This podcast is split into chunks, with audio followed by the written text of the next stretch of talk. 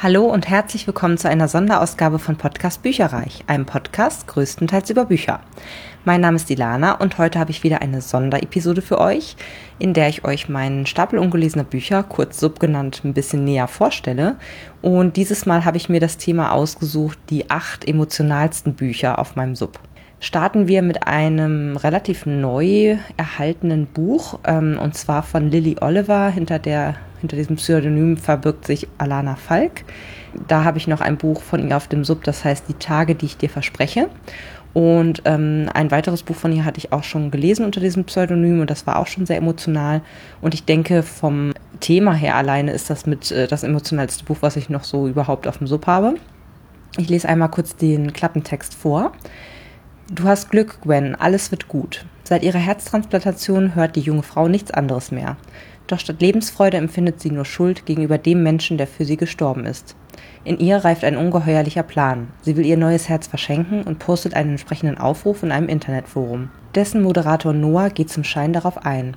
Erst als Gwen vor ihm steht, merkt er, wie verzweifelt sie wirklich ist. Das ist ein Buch aus dem Knauer Verlag und wie gesagt, liegt noch nicht lange auf meinem Sub. Das habe ich damals von Ramona bekommen, geschenkt bekommen. Sie hatte das in einem Bücherpaket drin und es war nicht so ihr Genre, deswegen liegt es jetzt bei mir auf dem Sub. Dann habe ich hier ein Buch, was ich schon sehr, sehr lange lesen wollte, und zwar von Amy Bender, Die besondere Traurigkeit von Zitronenkuchen. Ich finde allein der Titel ist schon sehr außergewöhnlich. Ähm, es gab ja mal so eine Phase, wo wirklich sehr lange Titel auch sehr in waren. Dabei geht es um Folgendes. Als Rose an einem strahlenden Frühlingstag in ein Stück Zitronenkuchen beißt, den ihre Mutter für sie gebacken hat, muss sie feststellen, dass zwischen den frischen Zitronen, dem Zucker und der Butter eindeutig ein Hauch Traurigkeit liegt. Und plötzlich schmeckt das Roastbeef ihres Vaters nach Schuldgefühlen, ein Sandwich nach großer Verliebtheit. Jeder Bissen offenbart mehr, als Rose lieb ist, und erst im Laufe der Jahre lernt sie, mit ihrer Gabe umzugehen. Ein zauberhafter Familienroman, der uns die Frage stellt, wie viel wir wirklich von unseren Liebsten wissen. Hört sich, finde ich, auch sehr emotional an. Und ja, es ist eigentlich ein ganz schmales Buch und kommt aus dem Berlin Verlag. Ich glaube, ich habe sehr wenig Bücher aus dem Berlin Verlag. Finde ich deswegen auch nochmal doppelt spannend. Mal sehen, wann ich in der Stimmung dafür bin. Dann, und das kenne ich auch schon als Film und denke deswegen, dass es schon sehr emotional werden wird. Und zwar von Matthew Quick, Silver Linings. Wie gesagt, wurde verfilmt mit, oh, wie heißt die nochmal? Mit Jennifer Lawrence und seinen Namen habe ich vergessen. Auf jeden Fall war der Film auch gut. Und es geht um Folgendes. Pat hat alles verloren, seine Frau, sein Haus und seine Erinnerung. Gerade wurde er aus der Psychiatrie entlassen und versucht, den Anschluss an die Welt wiederzufinden. Erster Schritt, wieder bei den Eltern einziehen. Zweiter Schritt, seine Frau zurückerobern. Was schwerer ist als erwartet. Da trifft Pat auf Tiffany, die noch verrückter ist als er. Sie ist verwitwet, depressiv, nymphoman und läuft ihm beim Joggen hinterher. Was Pat erst einmal gehörig nervt, doch dann bietet Tiffany an, zwischen Pat und seiner Frau zu vermitteln. Unter einer Bedingung. Pat muss den diesjährigen Dance Away Depression Wettbewerb mit ihr, Tiffany, bestreiten. Dann habe ich ein typisches Buch, was auch für die Urlaubszeit nicht ungeeignet wäre, und zwar von Nicole Bernier. Wolkentänzerin. Da geht es um folgendes: Seiten voller Erinnerungen. Mehr bleibt Kate nicht, nachdem ihre beste Freundin Elizabeth gestorben ist. Einen Sommer lang in einem Haus am Meer liest sie die Tagebücher, die Elizabeth ihr vermacht hat, und findet darin eine Frau, die sie niemals wirklich kannte, verletzlich, einsam und auf der Suche genau wie sie selbst. Ja, ist ein äh, Buch aus dem List Verlag und habe ich, glaube ich, mal auf Anraten von meiner Freundin Uli gekauft oder mir ausgeliehen oder geschenkt bekommen. Ich weiß es gerade nicht mehr. Auf jeden Fall glaube ich, dass es von ihr oder von ihr inspiriert zumindest.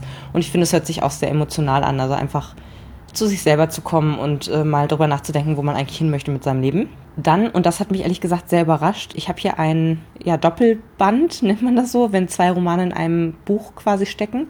Also so ein Doppelband halt einfach. Und zwar von Lolly Winston. Diesen Namen finde ich fürchterlich. Aber das erste Buch davon habe ich schon gelesen, vor ein paar Jahren ist es mittlerweile schon her. Und das fand ich, den fand ich echt gut. Also dementsprechend denke ich mal, dass auch der zweite Roman erstaunlich gut sein wird. Das ist halt so richtig kitschig aufgemacht und ich weiß gar nicht, warum ich dazu gegriffen habe, ehrlich gesagt. Vielleicht hatte ich einfach total Lust auf diesen ersten Band damals. Auf jeden Fall habe ich gelesen schon Himmelblau und Rabenschwarz. Da ging es um eine Frau, deren Ehemann gestorben ist. Das war so ein bisschen wie PS, ich liebe dich. Sehr gut gemacht. Und jetzt habe ich noch offen Sommertau und Wolkenbruch. Eleanor hat alles, was sich eine Frau nur wünschen kann. Sie hat Erfolg im Beruf und ist glücklich mit Ted verheiratet. Nur ein Kind fehlt zum vollkommenen Glück. Da entdeckt sie, dass Ted ausgerechnet mit seiner Fitnesstrainerin Gina ein Verhältnis angefangen hat. Kurzerhand setzt Eleanor den Treulosen vor die Tür. Er zieht zu seiner Geliebten, erkennt aber schnell, dass er ohne seine Frau nicht leben kann. Allerdings auch nicht ohne Gina. Punkt, Punkt, Punkt. Das ist ein Roman aus dem Knauer Taschenbuchverlag. Das nächste Buch ist, glaube ich, eher im Bereich Jugendbuch anzusiedeln, und zwar Bis ich bei dir bin von Emily Hainsworth. Seine große Liebe ist tot, aber nur in dieser Welt. Der 18-jährige Camden Pike trauert um seine große Liebe Viv. Seit sie bei einem Autounfall ums Leben kam, für den er sich zudem selbst die Schuld gibt, würde er alles dafür tun, Viv noch ein weiteres, nee, noch ein einziges Mal sehen zu können. Immer wieder besucht er die Unfallstelle und kann zuerst nicht glauben, was er dort eines Tages sieht. Ein Mädchen erscheint wie aus dem Nichts und sie zeigt ihm den Weg in eine parallele Welt. Eine Welt, in der Viv noch lebt. Originell, spannend und unvergesslich. Das ist ein Roman aus dem Goldmann Verlag. Ist auch schon ein bisschen länger bei mir, ist gar nicht so dick, wie es immer scheint. Aber ich glaube, das ist auch richtig emotional. Also gerade wenn es irgendwie um Jugendliche geht, die dann irgendwie vor ihrer Zeit gehen müssen, ist oh, schwierig. Als nächstes, und da bin ich mir nicht ganz sicher, ob das ein sehr emotionaler Roman tatsächlich auch wird oder ob das nüchtern geschrieben ist, das kann ich noch nicht sagen. Ich hoffe aber, dass es ein emotionales Buch ist.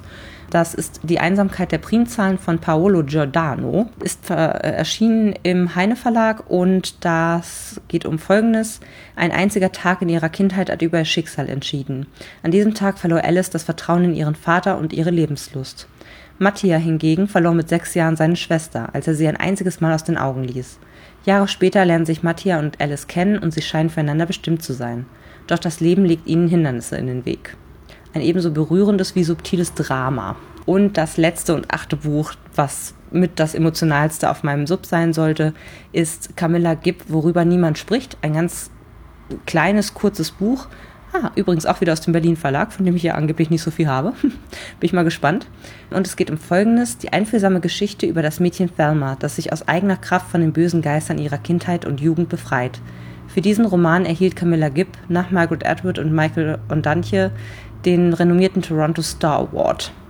Das hört sich jetzt äh, erstmal nach nichts an, aber ich glaube, es geht um Kindesmissbrauch und wie man sich da so ein bisschen ja aus eigener Kraft an den eigenen Haaren aus dem Sumpf zieht. Hm, hier steht zum Beispiel von der Vogue, sie werden keine leidenschaftlichere Stimme finden als die in Camilla Gibbs zornigem Debüt. Sie fordert Leser als auch Erzähler heraus und öffnet auf diese Weise den Blick auf uns selbst. Auf das Gute, das Böse, das Begehren, den Schmerz und den unbeugsamen Humor, der in uns allen existiert. Ich finde, das hört sich sehr mitreißend und emotional an. Das waren sie, die acht emotionalsten Bücher von meinem Sub. Wenn ihr auch irgendeinen Tipp habt für ein sehr emotionales Buch, dann schreibt mir das gerne in den Kommentaren auf buicherreich.net, meiner Webseite. Danke und bis bald. Tschüss. Informationen zu allen Büchern, über die ich heute gesprochen habe, findet ihr auf meiner Website www.bücherreich.net mit UE. Ihr könnt dort oder auf Facebook unter www.facebook.de slash podcastbuicherreich in einem Wort durch mit mir in Kontakt treten. Meine E-Mail-Adresse lautet buicherreich at gmail.com. Wenn ihr diesen Podcast über iTunes abonniert habt, würde ich mich riesig freuen, wenn ihr mir eine 5-Sterne-Bewertung hinterlasst. Dies ist ein privater Buch-Podcast, in dem ich nur meine eigene private Meinung wiedergebe. Wenn mir ein Buch oder Hörbuch kostenlos zur Verfügung gestellt wird, kennzeichne ich es entsprechend auf meiner Website.